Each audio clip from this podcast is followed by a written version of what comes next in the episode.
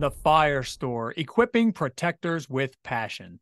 Every decision the Fire Store makes as a company is about its customers. As the holiday season has quickly approached, explore a wide selection of unique and practical gifts at the Fire Store's Gift Center. Find the perfect presents for firefighters, EMTs, and first responders today. The Fire Store's goal is to get you the gear you need when you need it at prices you can afford. Visit thefirestore.com for everything but the truck and shop its family of brands including Streamlight, MSA, Lion, FLIR, and more.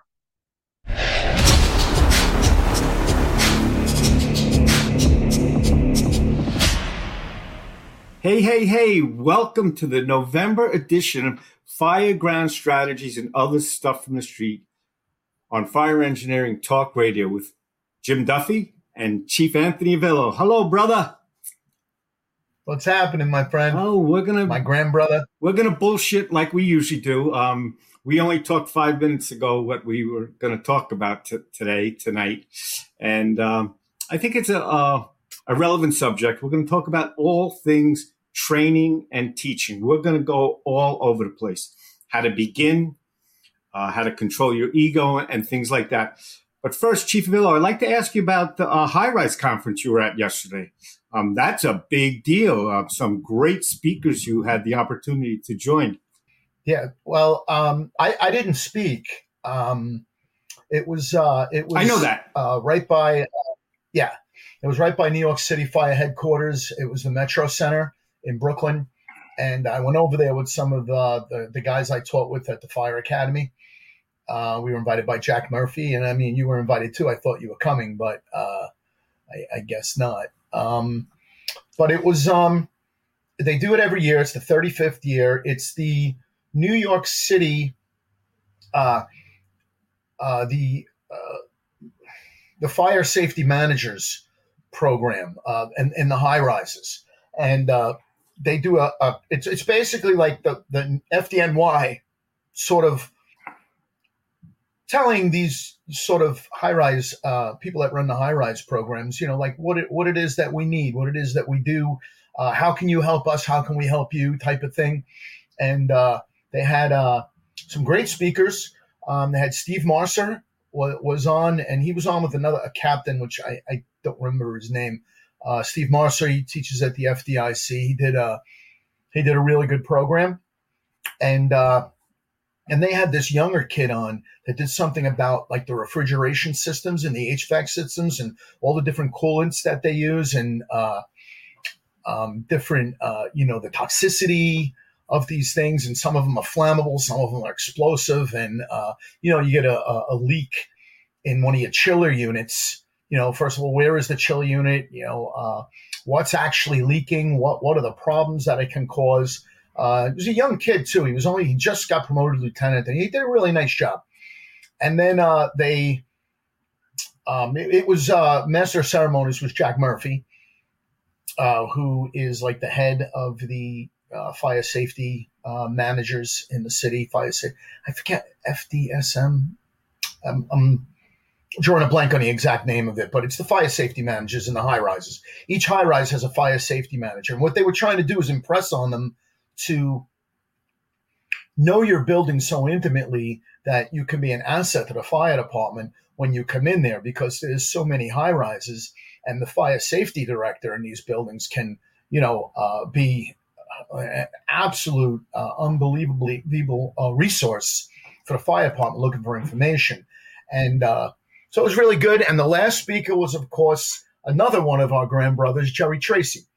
And jerry tracy did uh, he did a, a, class that you know is is all about um, you know what's going on in these buildings now. What can we expect in the future? You know the the the uh, you know the artificial intelligence, the the intelligent building, the the things that are in place in in these buildings and will be going into place in these buildings as we move into the future. That um, you know can create some some major problems for the fire department and again the the knowledge and experience and uh, and res- resourcefulness of the fire safety directors is going to you know uh, allow it to be uh, uh you know not a nightmare for the fire department or the people that live in there. It was a really good program. And, uh, you know, you talk about teaching. Um, Jerry Tracy is like one of the best, man. He is he's so passionate. He is so on his game. And they have the book out, you know, the high rise uh, firefighting book, you know, the vertical, the vertical environment. And you know, there was a guy there from Toronto. Uh, he didn't speak, but he was there. He redid like the entire uh, uh, fire safety and high rise program, the Toronto Fire Department. He was there. I think it was Brett Brooks or Brent Brooks. Um, but it was a really, really, uh, I hadn't been there in a few years and it was really cool. Um, because, you know, uh, for some of these uh, guys in Manhattan, like, you know, they're, they're, I hate to say it, their bread and butter is the high rise building, you know, whereas, you know, for you and me, you know, that's not our bread and butter. That's more of our, you know, high risk, low frequency, you know, and, uh, you know, if, if, if this is what you have in your jurisdiction, just like any building, whatever you have, you have to be an expert at you know, and uh, and Jerry Tracy came across really well. He uses metaphors, and you know, he's funny, and uh, you know, he wrote the uh, the uh, forward actually of the fourth edition of Fireground Strategies, which will be coming out. So, um, you know, I, I, owe him a debt of gratitude for that. But it was uh, it was a really good conference, and uh, I was glad to have been invited there. Yeah, that's great. I'm glad to hear. Uh, a, a friend of mine from my volunteer days way back when um, he's a safety manager for a group of high rises mm-hmm. in Manhattan. You know, it's a private, it's a private job. Mm. You know, and he's he's and he has to do the, the fire drills in these high rise apartment buildings. And you know, the people don't want to. You know, why we did this a couple years ago? Why do we have to do this? Why do we have to do that? Mm-hmm. And then you know the the building super you know sometimes it's not cooperative you know it's going to cost money and you know uh, all those things. And you brought up the high rises. Actually, the conference did yesterday. But FAR, the FAR system is the way of the future. Mm-hmm. It's probably going to be 100 years before that's a, adapted everywhere. But newer buildings, I think it's an incredible idea. Mm-hmm. I think it'll make firefighters safety. It'll make um, the people who live there safer because the firefighters will be more efficient instead of carrying up dozens and dozens of bottles up to the 34th floor or the 60th floor. You know, there's going to be a standpipe with breathing air in it. Mm-hmm. Um, I think it's a great idea. I don't know that much about it, but I do believe that it's the future. Well, it's I really do. It's like an air standpipe, you know. And they were there actually. The people that yeah. were um, uh, the forest people were there yesterday. Um, yeah, it's like a stand, uh, air standpipe. The, the thing is though, and it, and and to put it in is only like pennies on a dollar for the builder. Yeah. Uh, but I believe the way it runs and, and the way it is is it has to be um, adopted by a city ordinance. So I believe like Sacramento has it. I think Oakland has it. There's a bunch of places out west that have it. Um, um, trying to think of who. A couple down south too. Yeah, like Southwest too. I think Texas.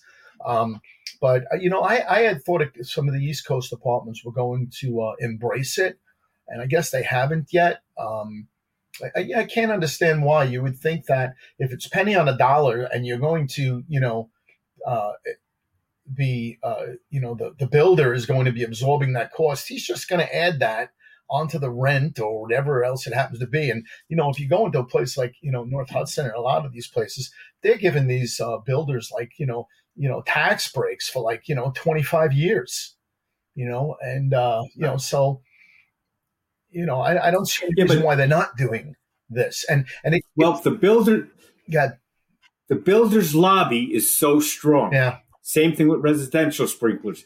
They don't want to absorb the cost of that. Mm-hmm. they don't want to you know what like you said you pass it on. Um, when you're building a new building the cost is next to nothing, especially in residential sprinklers. Um, it costs nothing. Now, for me to retrofit my house would cost a fortune. Right. But if you're building a new house, you know, um, platform construction, boom, boom, boom, boom, you know, um, the sprinklers are in. And I think I can only guess it's the same with the FAR system. While you're building it, you're running a standpipe right next to the standpipe, you run your your hose and, and you're good to go. Yeah, it's just going to be PVC. I mean, I'm I'm sure there's additional. I mean, there is additional equipment, and it probably has to be tested you know, every year or so to, to be certified and everything. But, you know, you know, and, and what's other interesting thing about it is you, you can put it in your vertical high rise. You can put it in a warehouse. You can put it in a tunnel. Yep. You know, like, like the, you know, like, why, why couldn't the Lincoln Tunnel have something like that? You know, or, uh, yep. you know, or, or a big, long, you know, million square foot Amazon warehouse, you know, because there are fire areas like fire separations in there and you just put them on different ends, you know, different sections of the fire separation, and now, you know, you don't got to bring all them bottles inside. You know, it's it's uh, un- unfortunately, yep. what happens is we don't get cooperation from the people we're trying to protect. Exactly, but again, the builders they're in business, you know, to build a building, get paid for it, and move on to the next one. Right. You know, they're not going to end up being the owners in the future. So get it done, move on, and don't add an extra cost. Yeah, don't add an extra cost to my, you know, my um, uh, proposal. I don't know what else to call it. The bid process. Yeah. Oh, now there's another thing, you know, and and then the cost of the building gets prohibitive for the spec guy who wants to make money renting the apartments out or the offices mm-hmm. out. You know, so um, it's tough, and it's it's everything. You know, um, I'm going to talk about Long Island a little bit the town I grew up in, they they built two 10 story buildings. Now they're planning on putting two 11 story buildings mm-hmm. in. It's protected by an all volunteer department. You know, and I look at that and you know what? They do a great job. But it's crazy. You know, and they and they give these people tax write-offs for so many years yep. and you know um, the the zoning and the codes and all that become a nightmare. It just was a small little village. Now it's a small little city you know, and it's um, people aren't looking at you know what those buildings are going to be like 20 years from now 50 yeah. years from now mm-hmm. and, and, things like you that. know, at, at, least they're sprinkled you know a lot of our our residential high rises in north hudson are not sprinkled. In fact most of them are not sprinkled. Yeah. you know the uh, and i bet a lot of them don't even have standpipes they, they do they do yeah. They, have they all do? they all have standpipes but, they, but most of the older ones don't have sprinklers. It just was just wasn't part of the game back then, I guess. You know, the new ones do. Yep. But the old ones don't have them. Wow. Just don't have them. Yeah. Yeah, and then there's the upgraded mill buildings that they compartmentized to make apartments out of. So they were old, um, heavy timber um, mill buildings, and now they put sheetrock walls up, and they only have the sprinklers in the hallways. The apartments aren't sprinkled, and things like that even though they're only five, six, maybe at the most seven stories. Um, but they've changed how the building was built, you know, and how you have to fight fires. I mean, mill building, we all think, oh, this is no problem. This isn't going to fall on my head. Mm-hmm. This isn't going to, you know, there's no, but now it's, it's not what they built in the 1890s and the 1900s. They're just a whole different animal. And we have to pay attention to that. Mm-hmm. So anyway, let's get to our subject. Uh, like I said at the beginning, at the intro, we're going to talk about all things training and teaching and what we should be thinking about whether we're hiring an instructor or assigning our people to teach the on duty shifts or in a volunteer house on a Monday night or Sunday morning whenever they do the training. The people you assign to teach, I know if you're a certified fire one, you can teach any class that you're certified in. But as a chief of a department, you need to make sure that they are proficient in the skill they're teaching. Example, I was a suburban firefighter. Biggest building I ever fought a fire in was uh, seven or eight stories. I don't remember. Um, but most of our stuff is, you know, taxpayers, commercial buildings, and private dwelling fires. Now, I've made it a business talking about private dwelling fires and house fires, one and two story. I'm not going to go out and teach high rise fires. You know, um, my credibility, first of all, is not that great in it because it's not what I did. It also, I'm not good at it. Get somebody to come in who knows high rises. If you have new high rises being built in your district, or you have several high rises, don't bring Jim Duffy. That's not my expertise. Although I can talk about what I learned in the class I took. it certainly doesn't make me an expert or good at sharing my knowledge because my knowledge is all secondhand. And all of our knowledge is secondhand initially. But as time goes on, we need to get better, especially if we're standing with impressionable students to listen and learn from you. Chief Avillo, you do agree with that? Yeah, I, absolutely. You know, I think uh, I, I, think the word you know you, you that came to my head as soon as you started talking about what you were talking about is consistency. You know, um, I think you need like on a department. I think you need consistency across your shifts. Um, you don't want to uh, have one shift learning it one way and another shift learning it another way, and then another shift learning it even a third way. Um, I think you have to uh, set expectations with your instructors um, uh, with, with a consistent sort of message. I, I uh, and I think that could be based, you know, based on um, mutually created uh, lesson plan, um, uh, use of across the board use of, uh, you know, of course, there's eight thousand billion media uh, resources out there that you know you might want to look at. I, I remember um, being in a a classroom session one time, and uh, the instructor showed us a video, and it had nothing to do with what he was talking about.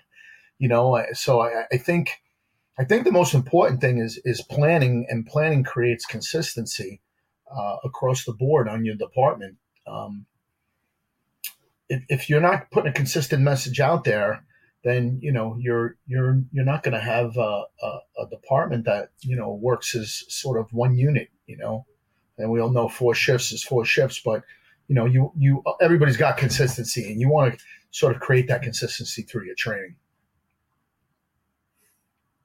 That's that's true in the message uh, that you're delivering when you're doing an oral presentation, a classroom lesson. You know, we learn the basics in the classroom but then we have to move on to do the hands-on. Mm-hmm. And I remember when I went to um, the fire academy in Connecticut, not what I did on.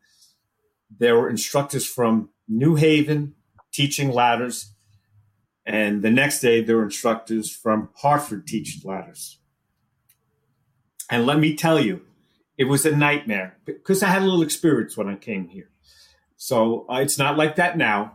Uh, they have a consistent message, much like what you said. But I remember getting yelled at by one instructor that the other instructor taught me yesterday. And when you're in the academy, you do what you're told.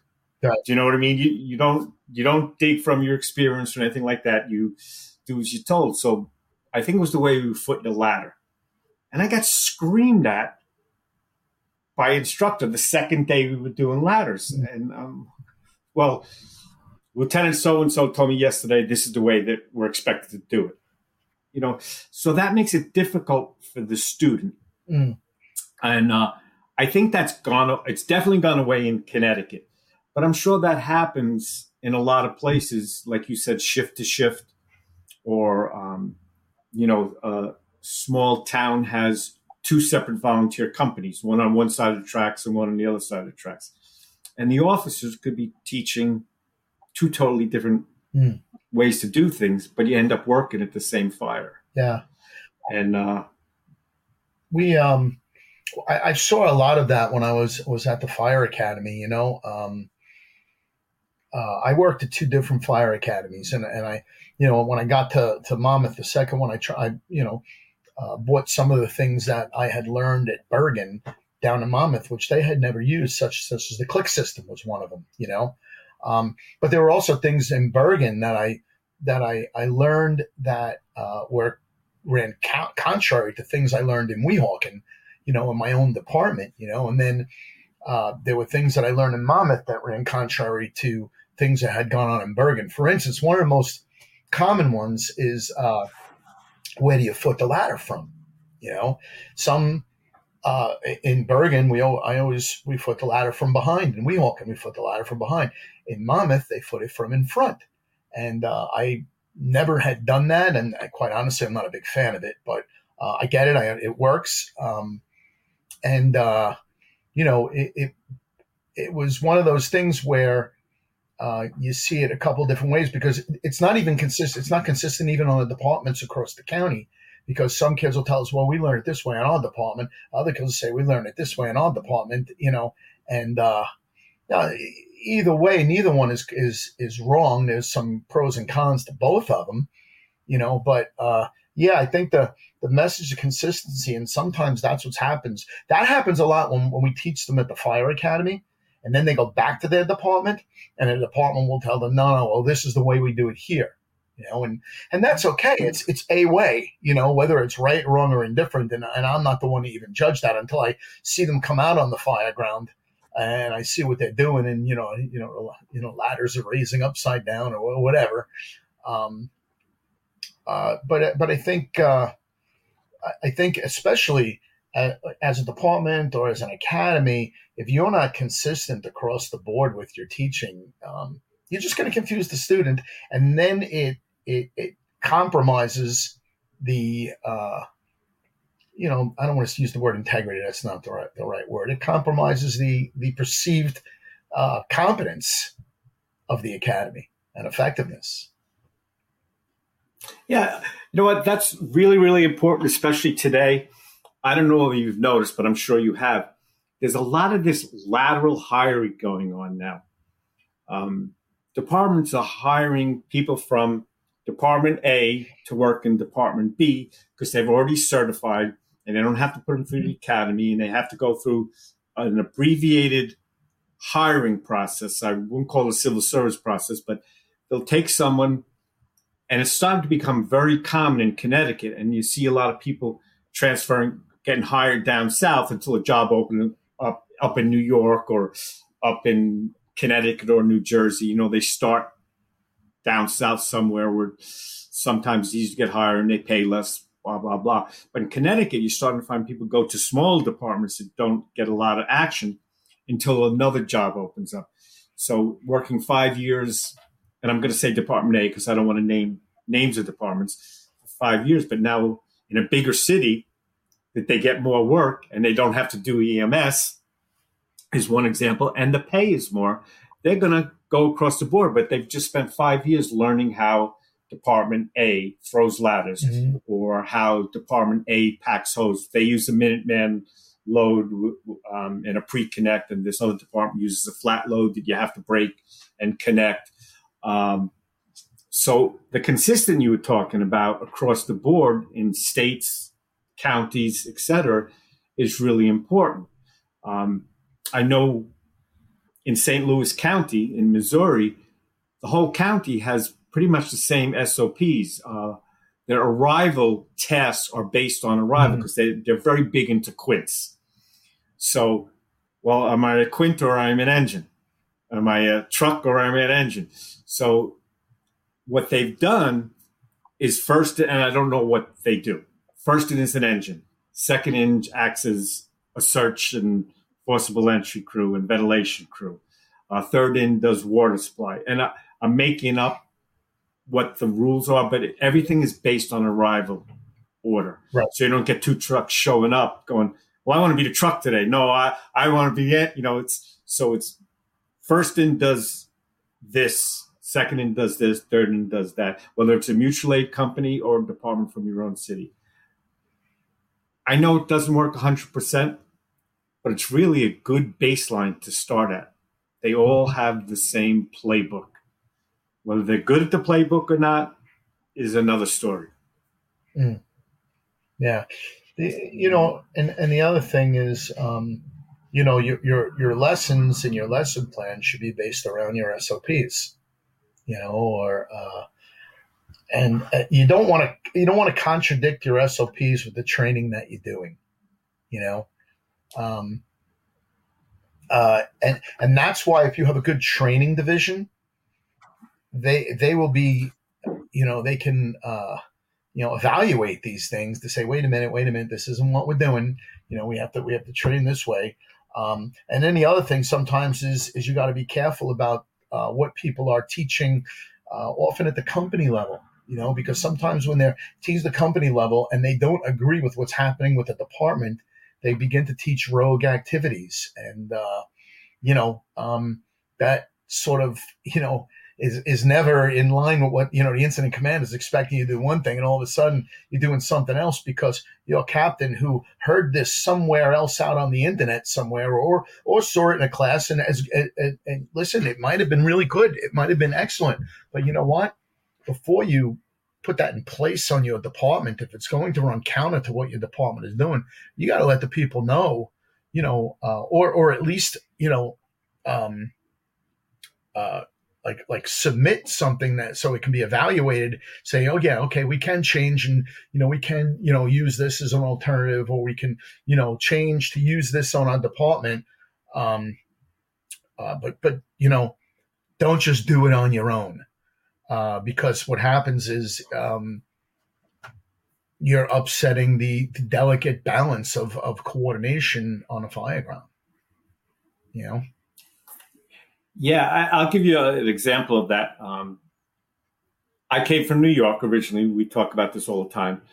Um, I got hired in Wallingford, Connecticut, and they had all fog nozzles and um, PDQs and task force tips, et cetera, et cetera. So, you know, we used them. I mean, we had a smooth bore tucked away in a cabinet somewhere, but it never came out. So uh, I got promoted to lieutenant and I talked to the chief. I'd like to try the smooth smoothbore, introducing the guys to the smoothbore. He goes, well, you, you know, you can introduce, play with them, uh, but this is still what we're going to do.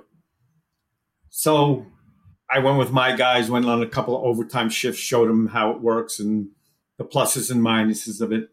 So after I was lieutenant for about a year, I went to the chief. I said, you know, I really think we should put our first line of, you know, and he said, yeah, no, we're not going to do that. And then I asked him again a couple months later. He says, I'll tell you what I'm going to do. As long as everybody on your engine is trained to use that nozzle and the pump operators are trained to understand the different flow rates and blah, blah, blah, blah. He says, when you come on duty, you can take the smooth bore out, put it on your initial line, and to end of your shift, it has to go back in the cabinet and you replace it with the task force tip. So this went on for a little while and I had a lieutenant from another shift on overtime, or I was on overtime. No, I, he had to be on overtime. We had a nasty, nasty fire. It had a rain roof, and the mm-hmm. asphalt was in between, and it was just a nightmare. It was a, a big, big house, big old house. And he was one of the guys who was against it so much. He was so against it. They're stupid, you know, they kink, blah, blah, blah. So anyway, after fire, he goes, Hey, this thing's pretty cool. so he started on his shift. He asked the chief if he could do it, and he was told the same things. Blah blah blah blah. You know, as long as your pump operators understands about and right down the line. And then it started, and within a year of that, that became the initial attack line on all the engines in the city. And uh, but it, it was a long process. It was probably over two years to get it instigated. Mm-hmm. And in our private dwelling section, we use pre-connects. And we did the same thing uh, with the Minuteman load for the uh, private dwelling section. It's only 20 feet to the front door, and you know the houses are two or three stories, two and a half stories. So every shift had a pack and stretch, pack and stretch in our training tower, and come to a mutual agreement between the four shifts whether we were going to adopt this. But everybody had to try it and become proficient in its use. And it eventually became the rear pre connect was a Minuteman load with uh, 250 feet on it. Mm-hmm. And again, over a year to go through this process, you know, and one captain was out of his mind about this, you know, you new guys think you're running everything. I go, well, this actually came from the chief cap. You know, he wanted us to do this, but whatever. But you have to make sure it gets absorbed and use, not just the knowledge, mm-hmm. but the practice. You know, um, you got to do it. And again, you were a ladder man for a lot of years. Talking about throwing a 35 foot ladder is not the same as throwing a 35 foot ladder. Mm-hmm. Wouldn't you agree with that? Yeah. Now, you may know how to do it, mm-hmm. but are you proficient? Yeah, how quickly can you get that up there? You know, you go back to the fire in Meridian, Connecticut, uh, Meriden, Connecticut, right? How quick can you get it up there? Yeah. How how fast can you get it to the proper target? You know, how, how fast can you get Yeah. up that ladder? You know, it's it's it's it's a function of how much you've trained with it, how much you know that piece of equipment, and, and you know ladders. And again, to me, ladders ladders are one of those pieces of equipment that can make you look really stupid in front of a lot of people. And uh, because most people know if you screw up a ladder operation, most people don't know if you screw up a hose line operation. You get firefighters know, you know, but uh, most civilians will not. Uh, sort of know when you know you're, you're wrestling with spaghetti in the front yard. Um, uh, especially if you're not yelling and screaming. You you know, uh, but a ground ladder, you know, you drop it, you raise it upside down, you you, you know, you're extending it, it, keep, it keeps dropping down, or you keep having to adjust it. That stuff's pretty evident, you know. It absolutely is. And where that problem comes in in smaller departments, Mm. that they don't have a truck. So their engines are on the side of the ladder. I mean, the side of the engine. Mhm. So your ladders are on, on the side. And, you know, sometimes when I'm teaching, when was the last time, time you took that 24 off, off your engine? Well, we're an engine company. Well, what happens when you're it? You know, they get complacent about the ladder. Yeah, we have ladders on our engine, but we never use them until you need to. Until you need to exactly. Well, I was in a class recently, and uh, we were talking about.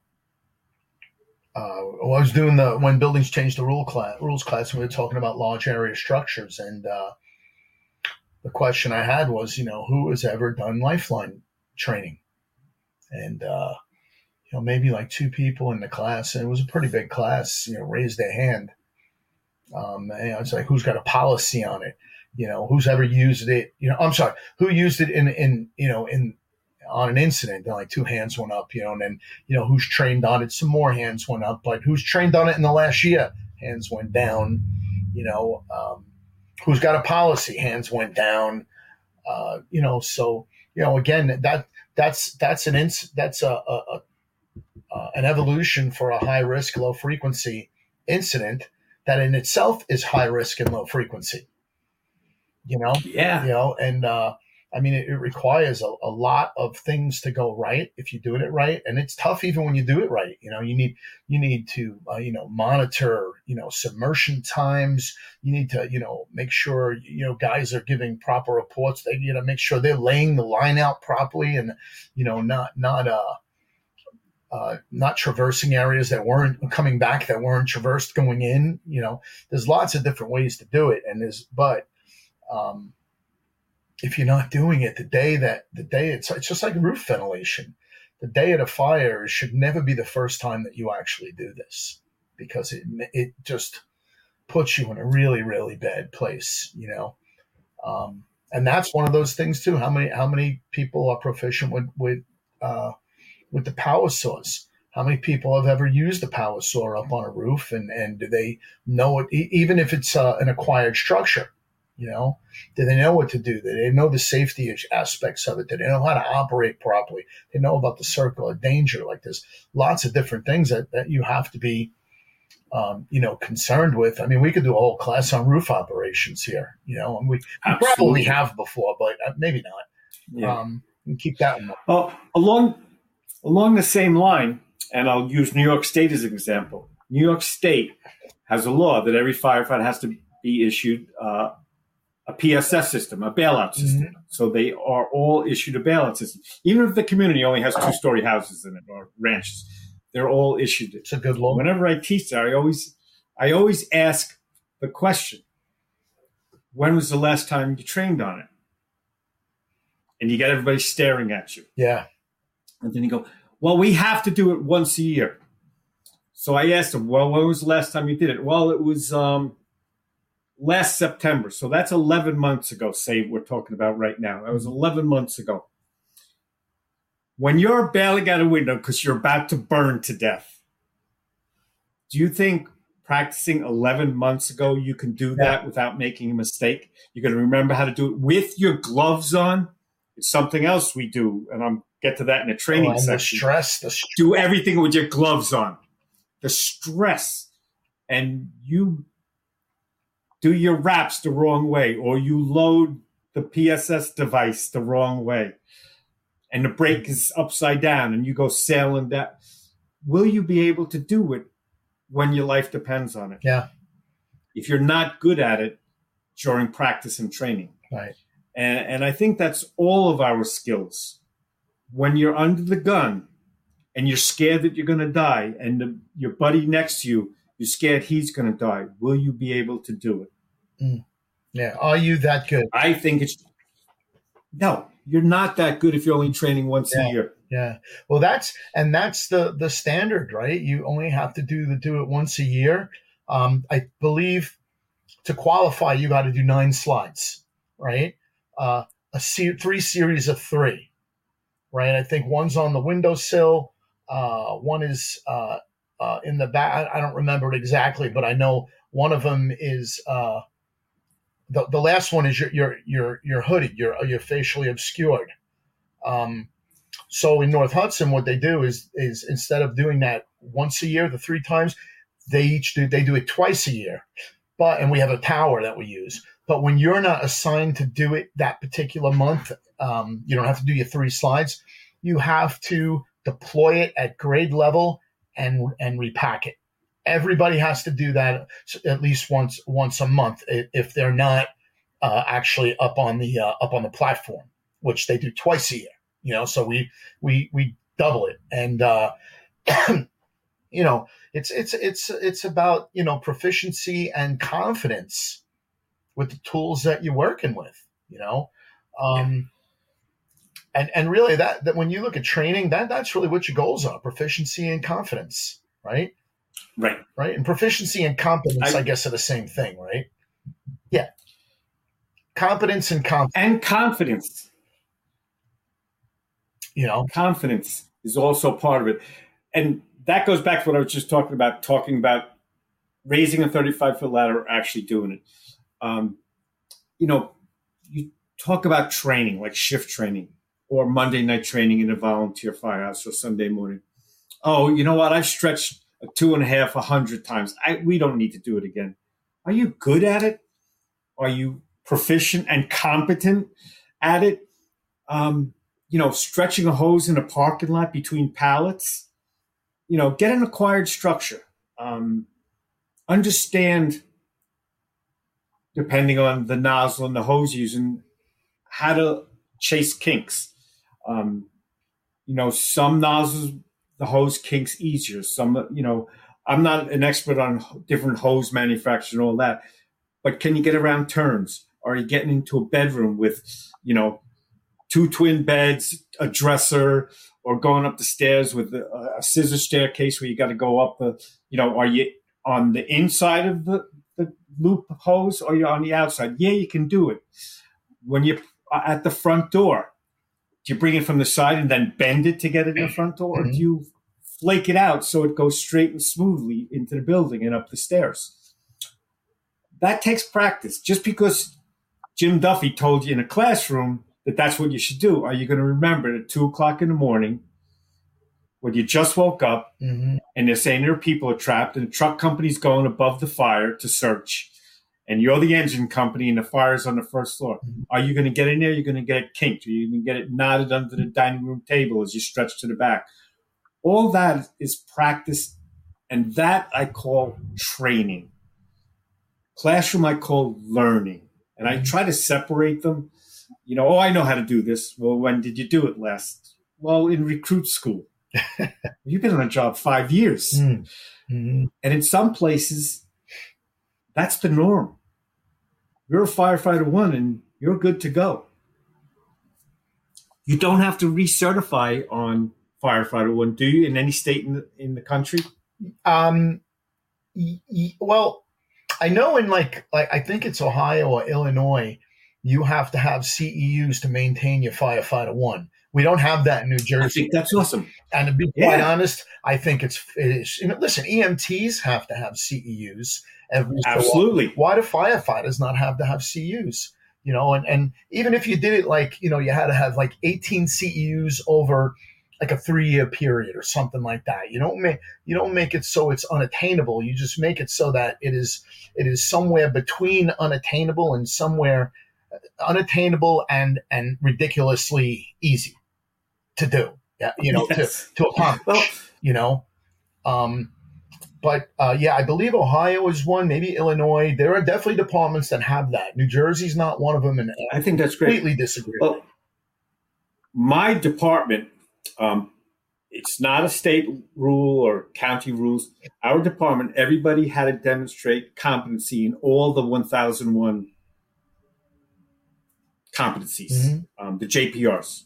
Now, you don't have to go, okay, today we're going to do SCBA and you're going to do this, this, this, this. Some of them you can combine. So raising a 24 foot ladder and then a roof ladder to cut a roof. You know, you can do that. That's, you know, the saw that's raising the ladder, raising the roof, you know, so you can combine them. Uh, you can do a live fire training in your tower and you meet multiple competencies, but you can't put the guys on the engine company just do engine work. They have to rotate through the ladder work. Mm-hmm. Or you could do them out, you know, okay, um, hey, you know what? Um, tomorrow's day shift, everybody's going to show me how to inspect SCBA. You know what I mean? Everybody does that. But it was a department requirement, and the company office is responsible that their people met these requirements. Mm-hmm. But the quarterly drills we did as a department would cover a lot of them. You know, work in um, low visibility. So you do live fire training, and you've covered many yeah. things. Um, but you're a firefighter one for life. So I go join the volunteer fire department. Oh, I'm a firefighter one. Um, I'm going to just give you one more example. There was this guy who got on, actually was in the same recruit class I was in the academy. He never made, never made a hydrant in his life. And he, um, good guy, small rural fire department, all farms and, and ranches and stuff like that. There's, there's no hydrants. There's one in front of the firehouse so they could fill tankers. So he was in the academy and he was a fire too and never made a hydrant. I'm like, how is that possible? Even though his department doesn't have it, to get that certificate that says mm-hmm. firefighter one, even if it's a dummy hydrant or you go to a, a neighboring community to wrap a hydrant and hook it up, they should have it. And you know what? There nobody who's better than his department at getting water out of a pond. You know, that's not what they did. But if you're going to go join a different department that has hydrants, and you say I'm a fire one, and at two o'clock in the morning, the first day you're there, your job is to make the hydrant. Mm. Yeah, you know, Wallingford's hydrants open the wrong way. Is that right? You have to turn it clockwise to open. Oh, and I that, is, that is the wrong way. Yeah, maybe it's yeah, the right way. There's well, it's one manufacturer. All their hydrants open that way. I don't know, remember which one it is, but they also other towns have it. But a manufacturer makes it so it goes that way. Hmm. And again, my habit, even after 30 years in Wallingford, from my baseline, it was counterclockwise. And every time I would start to go left and go, oops, got to go the other way. Yeah. Oh, man. That was hard for me to learn. Sure. I couldn't unlearn. You got to unlearn the other thing. Left is Lucy. But then, but then you go out into, onto mutual aid, and now you got to do it the other way. Yeah, or like the old days, different threads. Yeah, you better have you better have the adapter well, for. That, that's not that the old days for us. That's not the old days for us. Um, God, New New York City, Jersey City, and Hoboken use New York Standard thread North Hudson and, and everybody else around us uses national uh, uh, national standards. New York Core, that's what they use. We use national New York standards. Core. That's so. That's what used to happen on Long Island. When we go to the Lincoln Tunnel, on the New Jersey side of the Lincoln Tunnel, there's there's a mark in the middle. New Jersey side of the Lincoln Tunnel, uh, there is an adapter on on the the cabinets in the Lincoln Tunnel. Once you cross to the New York side, there is no adapter. It's New York City, New York's corporation, but there's an adapter inside the cabinet for us to put on. So if New York City is working on our side, they have to remove the adapter. If we're working on their side, we have to put the adapter on. It's the same with Jersey City and Hoboken. We we have to use we have to use adapters for everything. Like our stuff fits theirs, but it's sloppy. Their stuff doesn't fit ours. So, you know, you got that's that's different training. Listen, before we regionalized, we used to we used to train um, with the other departments, and you know, um, we, uh, you know, because the North Hudson departments, which became the North Hudson departments, we all had had national standard thread, you know. So, but we all used to use different things. There was manifolds, and there was five inch. There was uh, there was three inch, there was uh, uh, water thieves. I mean, it was all that, and we, you know, we had to familiarize everybody because we were always working together. You know, we were dispatched out of the same place. It was, you know, um, but you know, you talk about um, 1001, right? Uh, NFPA 1001. Um, we have a comprehensive training program in North Hudson. I was one of the ones that helped put it together with uh, a guy named Marty Mandel and uh, guy Mark Lorenz, a couple of chiefs, and uh, it's it's extremely comprehensive. There are, I think, four forms that go with it. Uh, there's a T thir- a T 11, 12, 13, and 14, I believe. Um, uh, T11 is recertification of 1001.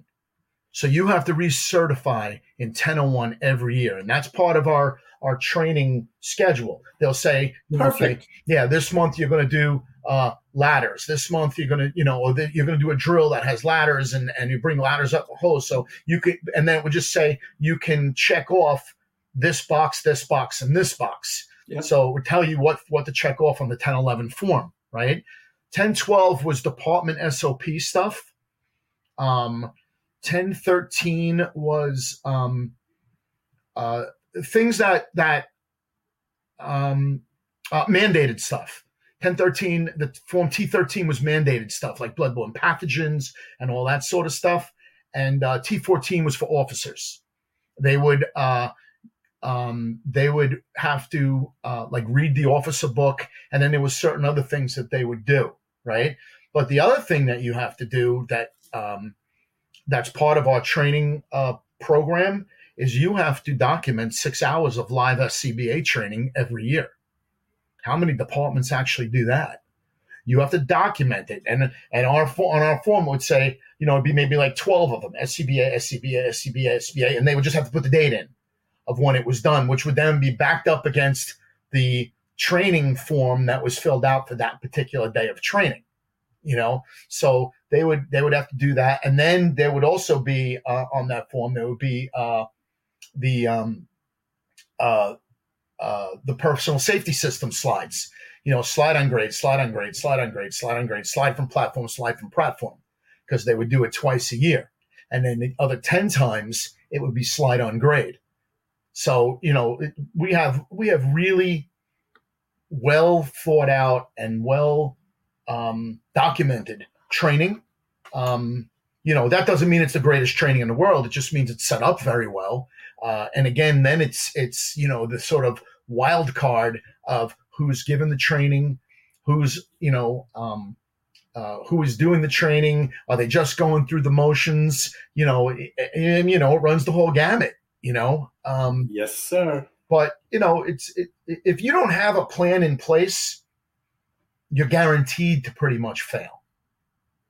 You know, if you have a plan in place, at, at least you're going to wind up with some consistency and and you can identify places where the plan is failing. So that allows you now to figure out, well, we can need lesson plans for this, lesson plans that We need trainer trainers here. Uh, maybe we need uh, new equipment. What are we doing? We have new equipment. You know, like we always had when we got new equipment.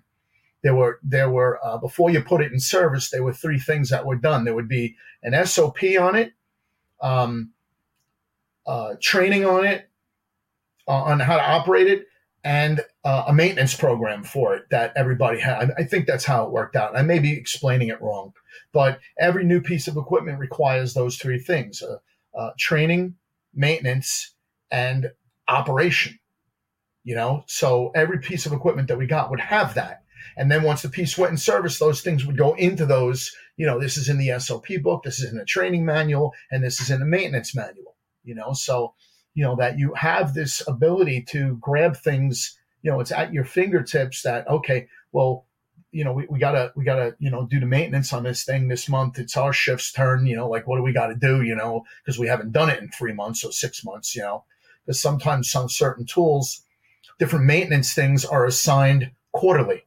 Every well, it'll be every month. Yes. So in, the first platoon has it January, February, and March. You know, but that means the fourth platoon has by the time they get it again, they haven't had it in nine months. You know, so they have to then refamiliarize with the maintenance plan for it. Even though they've trained on it and operated and everything else, they have to familiarize right. with the maintenance plan. So it's it's a comprehensive. They're, they're all mechanisms in place to make us better, to relieve liability, uh, to you know, and uh, and and just you know, and to keep us safe. You know. Yeah, it, that sounds all super. But like you said, there's the dark horse in there is the guy just pencil whipping it, you know, because yeah. we, as much as I hate to admit it, there are some fire company offices that, yeah, yeah, ah. you know, here, ah. time your clove hitch. You know, okay, you're good with ropes and knots for this month. Good enough. You know what I mean? Yeah, and and that's unfortunate, and, and it's difficult to oversee that. And the bigger the department, the harder it is. You just have to have good officers. But then there's the other side, the smaller departments and the smaller volunteer departments. You know, oh, Monday night training. What are we going to train on tonight? Oh, let's do driver training. You know, and they drive around town, they get Carvel ice cream on the way back, and then mm-hmm. they go back. We did driver training. So, but one of the things you were talking about, well documented. Um, we actually got cited by OSHA in Wallingford while I was there, not because we didn't do the training, because the guys weren't signing the form mm-hmm. that they did it. Mm-hmm. So they would be checked off. But if they didn't sign the form, you could get cited for that. I was here. I did this. Yeah. You know, which I never knew. Well, you know, we were doing so much training, but we weren't documenting it correctly. You also have to put it in the house you know, journal. So, you know, yes. training should be in the house journal. Although those are going away. Those are disappearing. Mm. They are disappearing throughout this country now with the with the computer systems well, that everybody puts everything in. Yeah, house journal can be on the computer, but we did both. Yeah, we had we had a house journal, you know, and even a deputy had a journal, but we also had another journal on the computer that was a little more informal in a way a little more on yep. on stuff. Hey, look at this. This is going on. That's going on. But the house journal will be where you put the alarms and, and, and, and the staffing and all that sort of thing, sick leave, everything else. But yeah, a lot of people are doing that on computers now, you know, and as long as it's yep. backed up on a server, you know, is yeah, what it is. But one of the problems with the computer, it's checklists. When you wrote in the journal, we did this. Uh, Firefighter Jones needs a little retraining on I don't know, a certain knot or something. He has difficulty with. We'll practice for it. You know, you can write all that stuff down. Um, in on the computer, I find that most people just check, check, check, check, yeah, check. Yeah, the computer does a lot uh, And you know, but again, you know, and, and you, that's unfortunate. You can make forms that have you know comment sections and things like that. You know, you can do it right on the computer at the bottom. It says comments, but yeah. you know, yep, did this, did this, did this, you know, yeah. and uh, that's unfortunate. Well, that, that brings um, to, you know, I like. Go ahead, go ahead. No, go ahead. Yeah, you're still on the same subject. Yeah, well, that, that, like brings you to documentation. Like you're, if you're a company officer, you need to document everything properly. You never know when you're going to be called on the carpet or or into a courtroom to defend your your actions. And if you don't have them written down uh, in the proper place and done in the proper way, then you know you didn't do them. Yep. In departments that do EMS, they're better at that. Mm. Mm. Because when you do the run form or the PCR, patient care report, it's called today, um, if you didn't write it, you didn't do it. Do you know what I mean? Right. His blood pre- if you didn't write his blood pressure was 120 over 80 or whatever. If you didn't write it down, you did not do it. I checked his pulse. If you didn't write it, you didn't do it. And in the when will you fleece me in how attorneys at law could. Uh, Mr. Duffy, um, how come you didn't take a pulse of this patient when you came in? I did. Well, can you show me where it says that on a patient care report that you checked the pulse? Hmm. Well, I did it because I always do it. Yeah, but it doesn't say that. You know, it says you applied the cervical collar at this accident, but it doesn't say you took a pulse. So why would you write? I put a cervical collar on but not. I took his pulse. Do you know what I mean? Yeah. And that's where your li- your liability is always high, but on EMS it's much higher.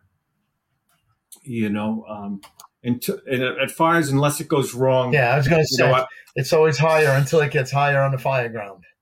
You know. Right. So if nothing goes wrong and you didn't document, nothing goes wrong, and for five years you haven't been doing shitty documentation. Mhm. We went, we stretched the line, we put the fire out. Um, until there's a life loss.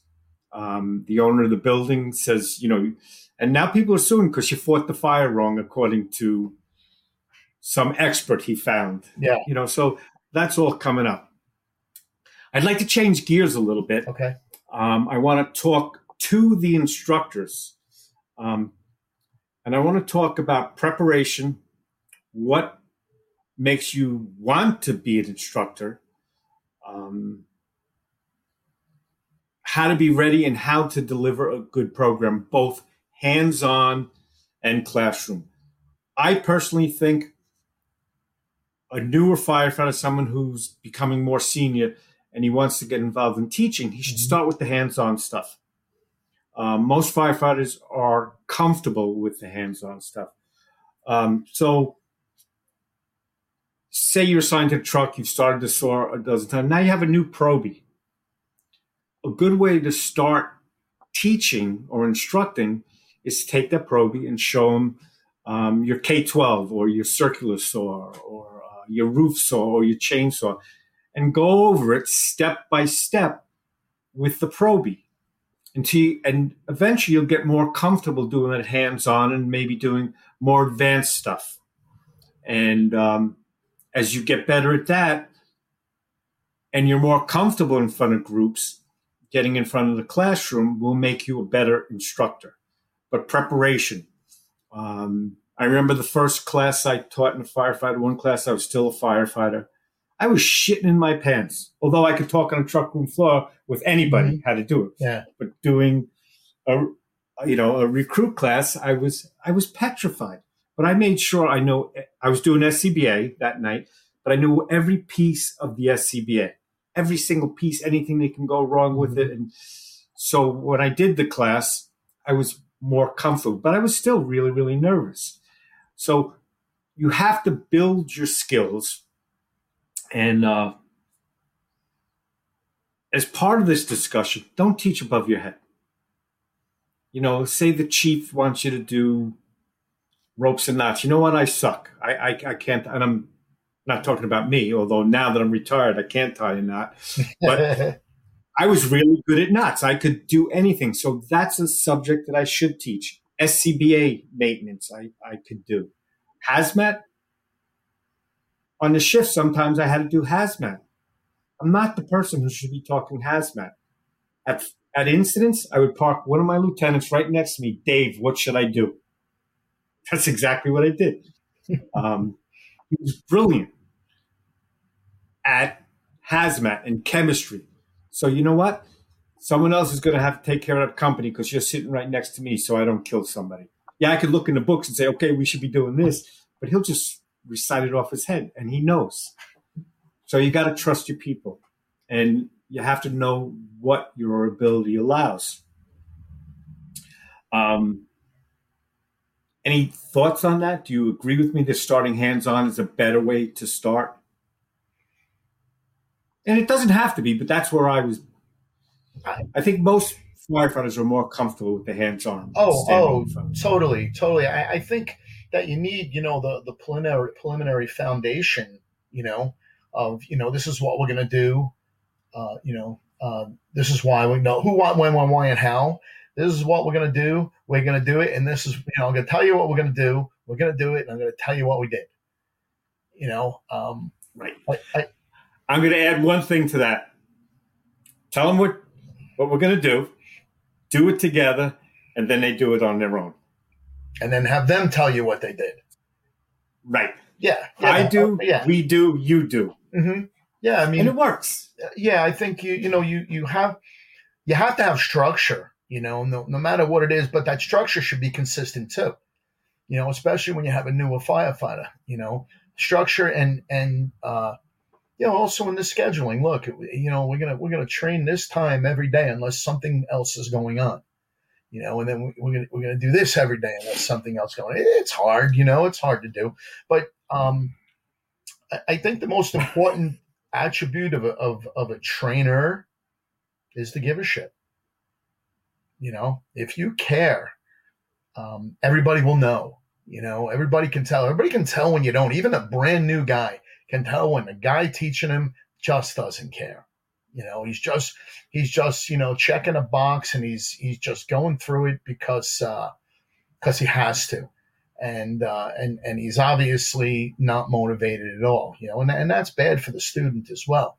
But I, I think I think that that's one of the most important things. You know, as we said, you know, competency, confidence, and caring. You know, there, there's there's a different there's a different three C's than people normally put out there, right?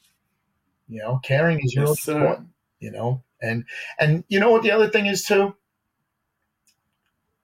Learn how to light a fire under somebody's ass. You know, know how to do that. You guys did that for me when we did those videos.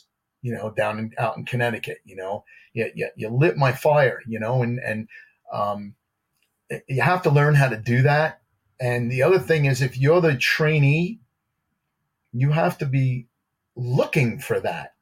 You have to be looking for something that is going to reignite your passion. I mean, for me, I'm really, I'm really uh, fortunate because I've had a lot of people reignite my passion throughout my career. And you would say, well, you know, listen, you know, you're you're an author, you've done this, you've done that. How, you know, you needed to reignite your passion. Yeah, Absolutely. You know, everybody gets stale once in a while, you know, and I've I've been lucky enough to have some great, great mentors reignite my passion. Like yesterday, Jerry Tracy.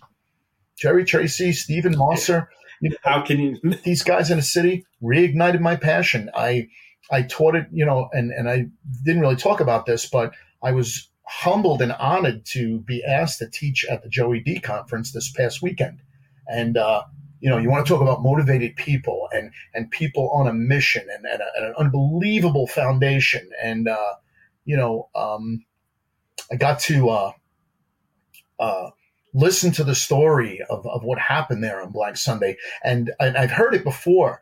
But this was the only time, or the first time for me, that the three surviving guys were there at a round table. They were there, and uh, they were talking about it and uh, that's what a lot of other people said. They've seen two of them together, one one at one, but very few had seen three at one time, and not for a long time. So that was really really good. They also had a guy there doing lithium ion batteries. I don't remember his name, but he was really good. He was uh, FDNY yeah. hazmat guy, and then of course I got the the uh, the distinction and the great honor of following Frank Leeb, which is not the easiest thing to do. Frank Leeb did a great thing about safety and being battle ready and uh, I, I, did my strategic decision making. And, and, I have to be quite honest, I was, uh, you know, I was I was a little bit, I felt a little off my game, a little intimidated, uh, you know, just just to be in in the arena that I was in, you know, and asked to speak there. I mean, it worked out okay. I, you know, I I uh, I, I think I, uh, I, I did very well, um, but you know, I, I could feel. Um, a little bit uh, out of my element, in, so to speak. Uh, and and the one thing they had the night before um, they had the lectures, they had a, a, thing where that that book came out, uh, "We Saved New York," or "They Saved New York," "They Saved New York," and they had uh, a dinner. And they had a ton of old retired New York City guys that were featured in the book.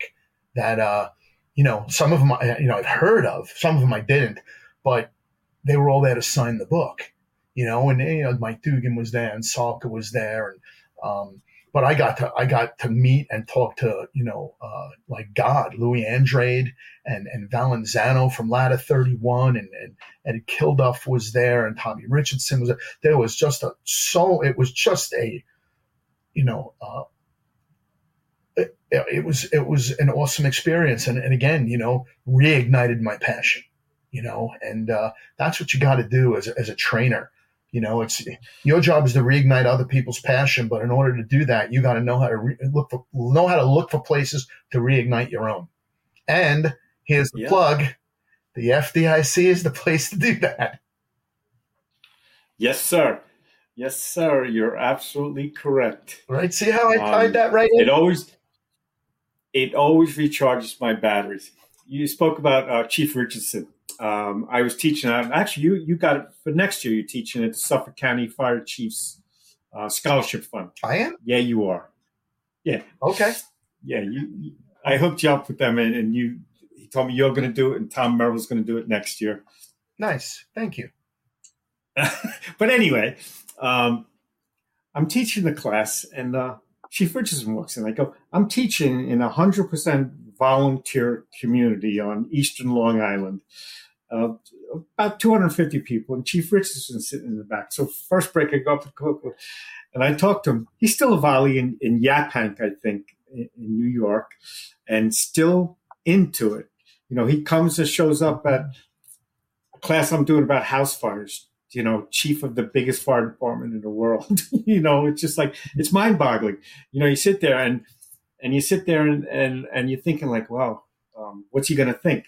But really, my target is the rest of the students. I can't worry about him, but I was, like you said, truly honored to speak to him on the breaks and afterwards. Mm-hmm. And um, you know, he had some kind words about the class. But really, you're with is going to make you better all the time. The only problem is when something like that happens, I have no saliva for the first 15 minutes. Yeah, I didn't have saliva in this class.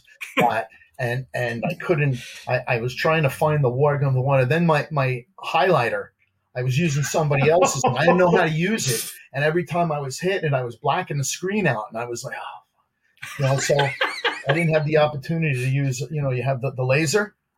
I couldn't find the laser. Yeah you know, but I didn't, but, but because I only had 90 minutes, I, I couldn't like stop, get my laser, put this laser in, you know, and so it was, yeah, you know. I'm sure you did fine. It, you wouldn't have been on my standards. It was a bit of a train wreck, but but it but it, it yeah. I thought it was well received. I got some very good reviews on it. Um, nobody said it sucked. Maybe they didn't want to tell me it did, but uh, you know, um, I was very honored because uh, I looked at. Trust me, Dugan would tell you if you sucked. Yeah, I'm sure he would.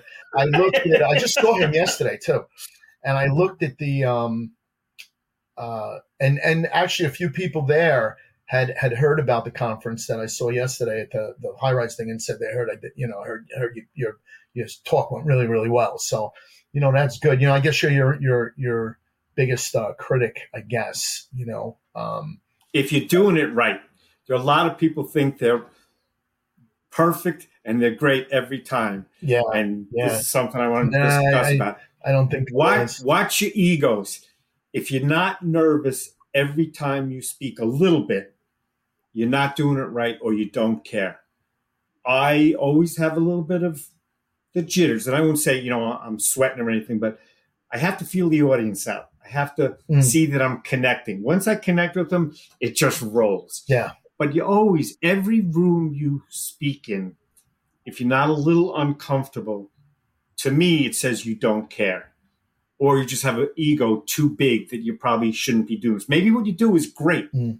but you know what you got to care like you said you have to care and i see some instructors as i travel and um, it's all about them and that always disappoints me it's yes, I want to do good. I I want to be proud of myself.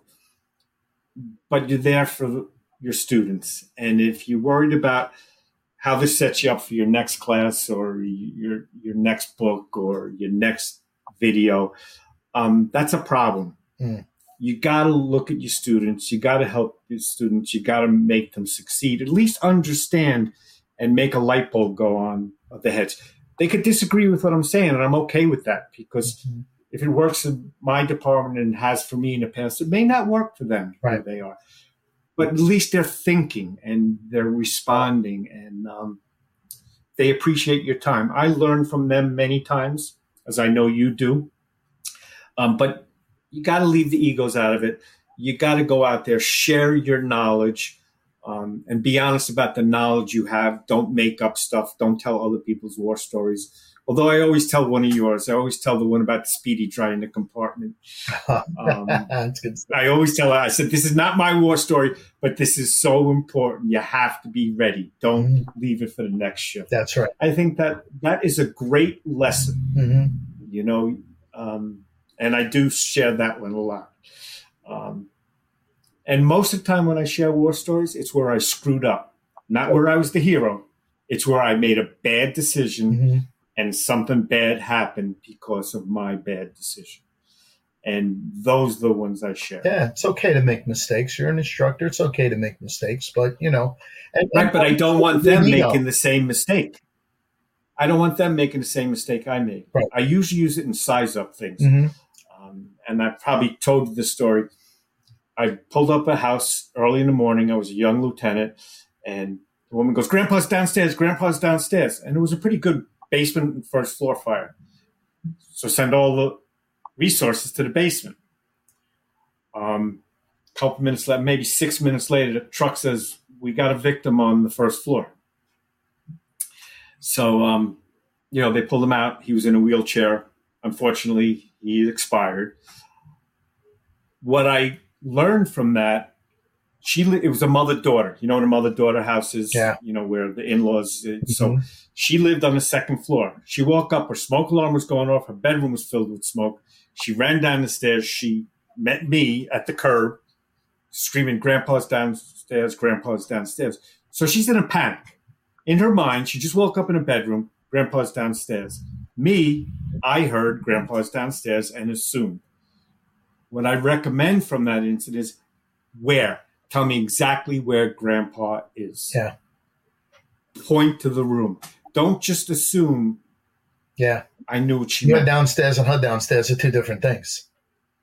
Right, because she, again, she woke up Mhm. in the middle of the night and she met me on the street downstairs, downstairs. Well, grandpa lives downstairs in her mind. To me, I know everything. I'm a young lieutenant. I'm going downstairs. So it was just a valuable lesson for me. I've always asked where anytime anybody told me somebody was in there. hmm Cool. So I'd like to move on to FDIC a little bit, and I'm not going to talk a lot about it, but I'm going to tell our listeners uh, the Mikey Mikey show, um, Mike Gagliano and Mike Dugan, they do a podcast much like this one.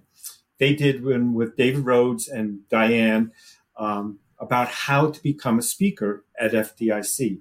It's not mystical. If you have something to share, there are suggestions that they give in that podcast. So if you Google it or you go to Firehouse and you try to find the archives, it'll help you get there. Um, but don't start at FDIC. Start somewhere sooner. And um, again, when you get there, uh, leave your ego at the door. Um, just like any other classroom you're presenting. Uh, FDIC has been a wonderful experience for me. Um, I always sweat whether I'm going to get picked again this year or next year or whatever. Uh, it's not a given for anybody. And um, make sure you bring something that's worth sharing. And, um, you know, watch that podcast, it'll help you. Yes, And, uh, absolutely. you know, in conclusion, for instructors and people hiring instructors, make sure it's someone who's done what you're hiring them to teach about. Um, and again, I, I take that out of the shift stuff because the company officers are going to be assigned to do that training, whether he's actually used a bailout system in a real incident. You know, we all have so those things. But um, if you're doing a class, make sure it's something you're familiar with. I would never do a high rise class. I would never do a hazmat class. Um, you know, and if you're given something you're not comfortable with, study, look, read, talk to people who are good at it. Make sure to have all the answers, and you won't. Someone's going to ask you a question you don't know. You know what? Here's my card. Here's my number. I'm going to find out for you. Send me an email, and, and I'll send you when I find out. Like farce. I know this much about farce. You know, so um, fi- go find out and give them the information you can. And I know you do that. hmm Um, any more about teaching, instruction, or or um, training that you'd like to discuss? Um, I think uh,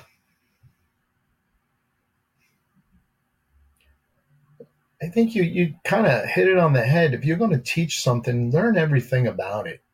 Um, don't make stuff up, um, and don't don't wing it.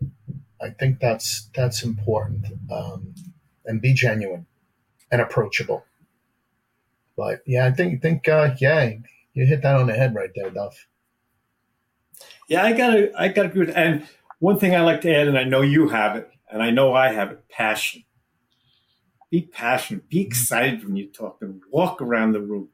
Don't stand there and read slides. Be excited. It will translate to them being excited. Not all of them. Some people like, yeah, this guy's an asshole, and that's okay. Everybody's not going to like what I have to say, and I'm okay with that. Um, before we say good night, I want to say one thing. Um, let's see if I can get this in here. That's my dad. Um, this is uh, Veterans Day is next week. Mm. my dad served in World War II, and he served uh, during Korea. Not in Korea. He actually was in Yugoslavia during the Korean War. Um, but you know what? This country is is awesome, and I, I never served. I served in a different capacity in the fire service, but um, the people who serve, the men and women who serve in our armed forces are awesome. And I am so grateful for them, and their families paid the price for them to go away. Even if they come back in one piece, um, they had to give him up and share him with us for a while. My dad, that I just showed you his picture, uh, my oldest brother was born while he was deployed. You know, and and I think about that. My mom was alone when my oldest brother was uh, was born because he was deployed on a, on a heavy cruiser.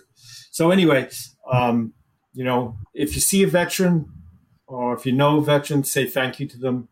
Um, I am so thrilled that we have people willing to do that.